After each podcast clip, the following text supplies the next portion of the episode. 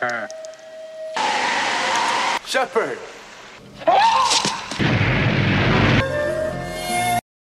Welcome dear rockers आज की movie का नाम है आइसमैन मूवी की शुरुआत में दिखाते हैं कि आर्कटिक रीजन को एक्सप्लोर करते हुए साइंटिस्ट्स को बर्फ़ में जमा हुआ एक अजीब क्रेचर दिखता है। वे बड़े ध्यान से बर्फ़ को कट करते हैं और एक बड़े आइस ब्लॉक के साथ उस क्रेचर को एक रिसर्च लैब में लेके जाते हैं। वे पता लगाते हैं कि ये क्रेचर चालीस हज़ार साल पहले फ्रीज हुआ था। फिर वे तुरंत अपने सुपीरियर्स को फैक्स करते हैं कि हमें जो क्रेचर मिला है, वो आर्कियोलॉजिकल और एंथ्रोपोलॉजिकल स्टडीज़ में एक टर्निंग पॉइंट होगा। आप तुरंत आर्कटिक रीजन में ड्रिलिंग को रुकवा दीजिए और एक स्पेशलिस्ट को यहाँ भेज दीजिए। अब इस क्रेचर की जाँच करने के लिए डॉक्टर स्टनली शेफर्ड को भेजा जाता है, जो एक एंथ्रोपोलॉजिस्ट है। और फ़िलहाल आर्कटिक रीजन के इसकी मॉस के इतिहास, संस्कृति और परंपरा पर रिसर्च कर रहा है। स्टेनली अपनी मीटिंग्स के लिए हमेशा लेट पहुँचता है, इसीलिए उसके कलीग्स उसको चिढ़ाते हैं और उसके काम को सीरियसली नहीं लेते। अब लैब में scientist doctor Diana Brady Stanley को बताती है कि ये एक प्री हिस्टोरिक क्रिएचर है। पहले तो उन्हें लगा कि ये भालू या कोई पुरातन जानवर होगा।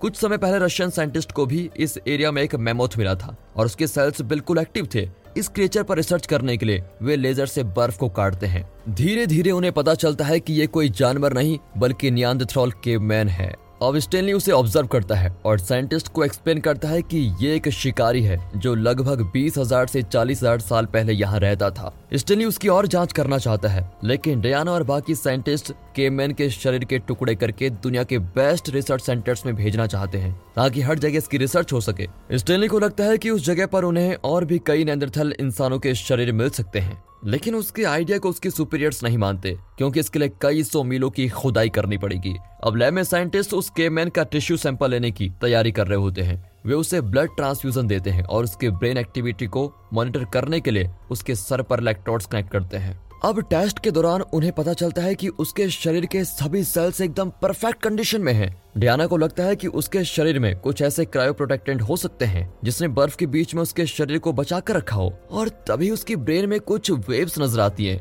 यानी उसका ब्रेन काम करने लगा है। सभी चौंक जाते हैं, और उसे कैल्शियम और एंडलिन देने लग जाते हैं। सब बहुत एक्साइटेड होते हैं कि शायद वे इसको ज़िंदा कर सकते हैं। फिर जब उसे वो इलेक्ट्रिक शॉक देते हैं तो उसकी हार्ट बीट भी शुरू हो जाती है। ये सब देखकर साइंटिस्ट तो एकदम फ्रीज ही हो जाते हैं। उनकी ये खोज दुनिया को हिला देने वाली है। दोस्तों, यहाँ से हम इस नैंद्रथल मैन को आइसमैन कहेंगे ओके तभी सच में आइसमैन में जान आ जाती है। मास्क वाले अजीब लोगों को देखकर वो एकदम घबराने लगता है। फिर वो उसको नींद की दवाई देने जाते हैं, लेकिन वो डर के मारे बहुत रेजिस्ट करता है। स्टेनली अपना मास्क वगैरह उतार कर उसको अपना चेहरा दिखाता है। तब जाकर आइसमैन शांत होता है और वे उसको नींद की दवा लगाने लग जाते हैं। फिर एक कमरे में जाकर इस रिसर्च के बारे में वे डिस्कस करते हैं और उन्हें यकीन है कि इस खोज के लिए उन्हें नोबेल प्राइज तो ज़रूर मिलेगा। आर्कटिक की टीम अब एक तरह के क्रायो प्रोटेक्टेंट पर स्टडी कर रही होती है, जिसकी मदद से वे कैंसर पेशेंट्स को फ्रीज कर सकते हैं और जब इंसान कैंसर की दवा बना लेंगे तो उन्हें अनफ्रीज कर सकेंगे।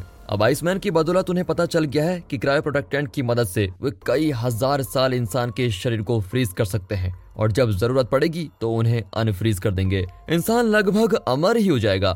इन्हें तो खुशी हो रही है, लेकिन ये बड़ा खतरनाक आइडिया है ना? स्टेनली इनके आइडिया से सहमत नहीं होता। वो कहता है कि इतना उछल कूद भी अच्छा नहीं है। इंसान को हमेशा के लिए ज़िंदा रखना बेवकूफ़ी है। पहले से हमारी आबादी को कंट्रोल करना मुश्किल हो रहा है। फ़िलहाल वे इस बारे में मीडिया रिपोर्टर्स को कुछ नहीं बताने का फैसला करते हैं। अगर उन्हें पता चल गया तो वे आइसमैन को टीवी शो का स्टार या एड का मॉडल बना देंगे। स्टेनली बहुत रिक्वेस्ट करता है की मुझे आइसमैन को प्राकृतिक पर्यावरण में स्टडी करने का मौका दीजिए। प्लीज़ इस तरह हम प्री स्टोरिक वर्ड के बारे में और जानकारी पा सकते हैं। डयाना, उसकी बात मान जाती है। अब आइसमैन के लिए एक प्राकृतिक माहौल तैयार किया जाता है। वो जगह पेड़, पौधों और जानवरों से भरी होती है। आइसमैन उसमें शिकार वगैरह करके अपने खाने का इंतज़ाम कर सकता है। अगले दिन आइसमैन अपने नॉर्मल माहौल में उठता है और कुछ फल तोड़ता है। फिर फल का जूस निकालकर उसको पीता है। एक पक्षी को उसके घोंसले से उड़ाकर उसके अंडे चुराकर खाता है। शाम को वो पत्थरों की मदद से आग तैयार करता है और अपना खाना पकाता है। बिल्कुल जैसे वो करते ही है। फिर अगले दिन वो झरने में नहाकर शिकार पर निकल जाता है। बड़ी ही चालाकी से वो जंगल में एक सुअर को मार डालता है। फिर वो मछली पकड़ने जाता है, लेकिन वहाँ के पाइप को सांप समझकर उसे खाने की कोशिश करता है, पर वो उसको काट नहीं पाता।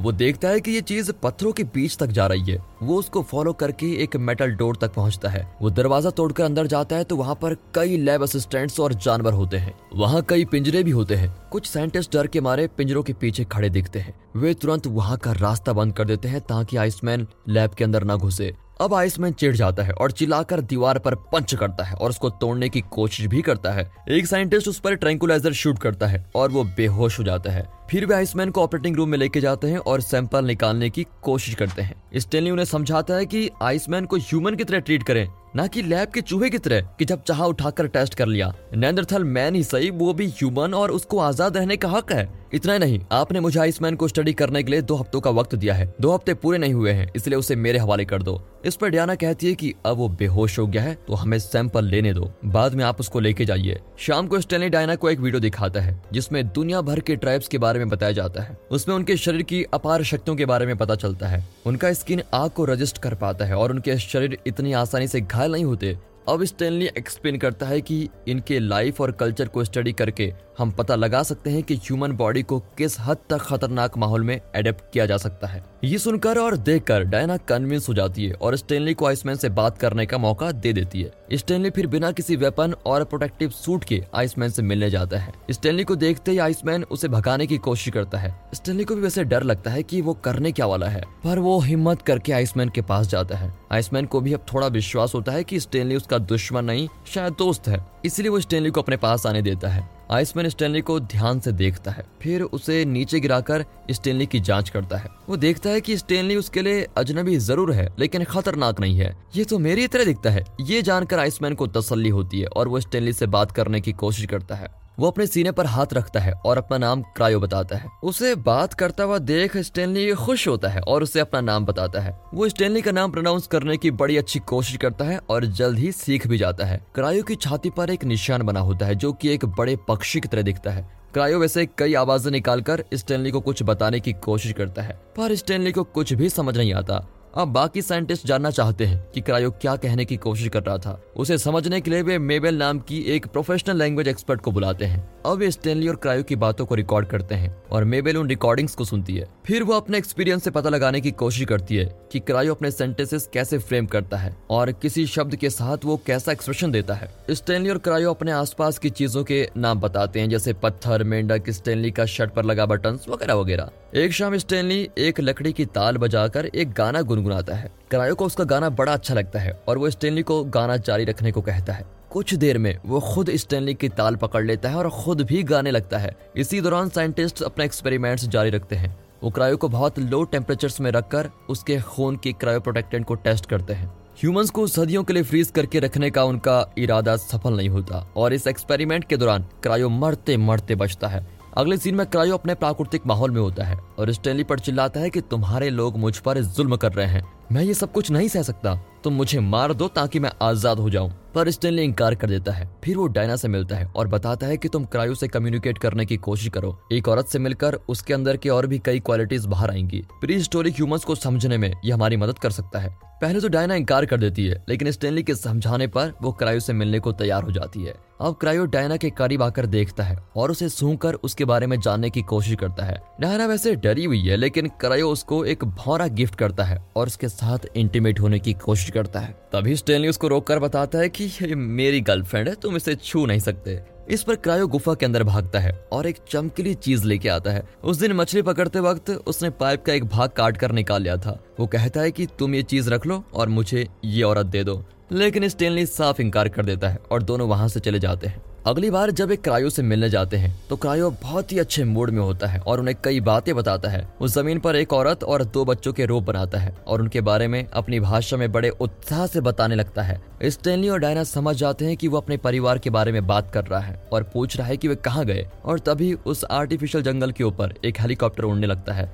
उसको देखकर तो क्रायो बड़े जोश के साथ आर्टिफिशियल पत्थरों के ऊपर चढ़ता है और उस अजीब दिखने वाले पक्षी को पकड़ने की कोशिश करता है। पर साइंटिस्ट तभी हेलीकॉप्टर को वहाँ से जाने का ऑर्डर देते हैं, ताकि क्रायो डिस्टर्ब न हो जाए। अब स्टेनली दोबारा इसकी मौत से मिलता है। वे बताते हैं कि उनके पुराणों में एक पक्षी का ज़िक्र किया गया है, जो भगवान का मैसेंजर था। वे उस पौराणिक पक्षी का नाम बताते हैं तो स्टेनली रियलाइज़ करता है कि क्रायो हेलीकॉप्टर को इसी नाम से पुकार रहा था। इसकी मौस बताते हैं कि उनके पुराण के अनुसार एक बड़ा पक्षी इंसान को स्वर्ग लेके जाता है, जहाँ उसे शांति और अपार खुशी मिलेगी। लेकिन अगर कोई इंसान पाप करता है तो वो पक्षी उसे किसी दूसरी जगह ले जाकर उसे दंड देता है। अपने समूह को नष्ट करना भी एक तरह का पाप है और उसकी सजा दी जाती है। ये सब सुनकर स्टैनली गैस करता है कि किसी जमाने में पृथ्वी पर प्राकृतिक तबाही हुई होगी और जहाँ क्रायो और उसके समूह के लोग रहा करते थे, वहाँ के सारे जानवर मिट गए। तब क्रायो ने उस पक्षी से प्रार्थना की कि वो जानवरों को लौटा दे और क्रायो के समूह को भूखमरी से बचा ले। बदले में क्रायो ने वादा किया था कि वो खुद की आहुति देगा और समाधि में चला जाएगा।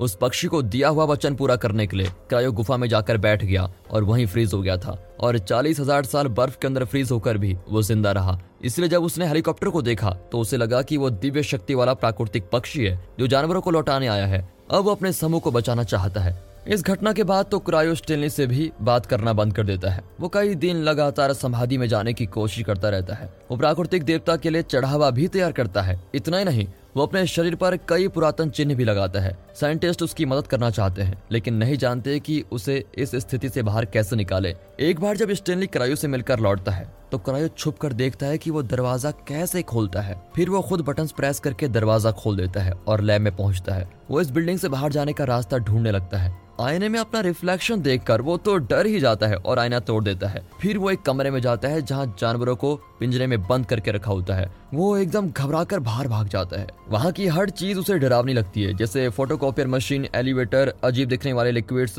ग्लास फ्लस्क वगैरह। वो ज़रूर सोच रहा होगा कि ये लोग इतनी सारी चीज़ों का करते क्या होंगे? पेट भर खाना, शरीर ढकने के लिए पहनावा और रहने के लिए गुफा? क्या ये तीन चीज़ इन लोगों के लिए काफ़ी नहीं है? क्रायो की बात छोड़िए, वैसे आपका क्या ख्याल है दोस्तों? कमेंट से बताइएगा। बेचारा क्रायो इतना डर जाता है कि रास्ते में अचानक एक साइंटिस्ट को देखकर उसके पेट में भाला घुसा देता है। साइंटिस्ट बड़ी मुश्किल से अलार्म चालू कर देता है। क्रायो किसी तरह लैब से बाहर निकल ही जाता है। उसकी खुशी का ठिकाना नहीं होता और वो बड़े चाव से बर्फ़ को छूता है और तभी हेलीकॉप्टर को देखकर वो उसके पास जाने की कोशिश करता है। पर हेलीकॉप्टर लैंड करते वक्त क्रायो से टकरा जाता है और क्रायो बेहोश हो जाता है। अब वो क्रायो को लैब में वापस लेके आते हैं। उन्हें तसली होती है की उसको चोट नहीं आई। अब साइंटिस्ट डिसाइड करते हैं कि इसे हक दिलाने का कोई मतलब नहीं। अब हम अपनी मर्ज़ी से इस पर एक्सपेरिमेंट करेंगे। पर स्टेनली नहीं चाहता कि क्रायो के साथ कुछ ऐसा हो। वो अपने समूह को बचाने की कोशिश कर रहा है और हम है कि हम उसे खत्म करने पे तुले हैं। लेकिन साइंटिस्ट क्रायो की कोई मदद नहीं करना चाहते और स्टेनली को इस रिसर्च से भी बाहर कर देते हैं। अब स्टेनली दूसरे रिसर्चर से इस बारे में डिस्कस करता है। उन्हें भी लगता है की क्रायो की जान उतनी इंपॉर्टेंट नहीं है जितनी हमारी।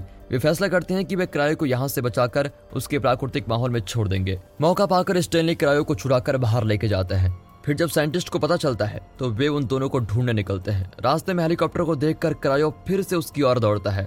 स्टेनली उसे रोकने की कोशिश करता है, लेकिन उनके बीच बर्फ़ गिरता है और वो एक दूसरे को देख नहीं पाते। इतने में हेलीकॉप्टर नीचे आता है और क्रायो उसको लेके जाता है। एक पायलट क्रायो को अंदर ले जाने की कोशिश करता है, लेकिन क्रायो का इरादा कुछ और ही है। वो खुश है कि उसने अपने देवता को देख लिया और अब वो अपनी जान की बलि चढ़ाने के लिए बिल्कुल तैयार है। वो अपनी पकड़ छोड़ देता है और एक स्माइल के साथ नीचे गिरने लगता है। ये देखकर स्टेनली बड़ा दुखी होता है, पर उसे खुशी भी होती है की आखिर क्रायो को उसकी आज़ादी मिल गई। और दोस्तों, इसी के साथ ये मूवी यहाँ पर खत्म होती है। दोस्तों, अगर आपको मूवी यूनिक लगी हो, अच्छी लगी हो एक्सप्लेनेशन अच्छा लगा हो वीडियो को लाइक कीजिए और चैनल को सब्सक्राइब कर दे। बाकी मिलते हैं अगली वीडियो में, तब तक के लिए गुड बाय अपना ख्याल रखिएगा and finally thanks for watching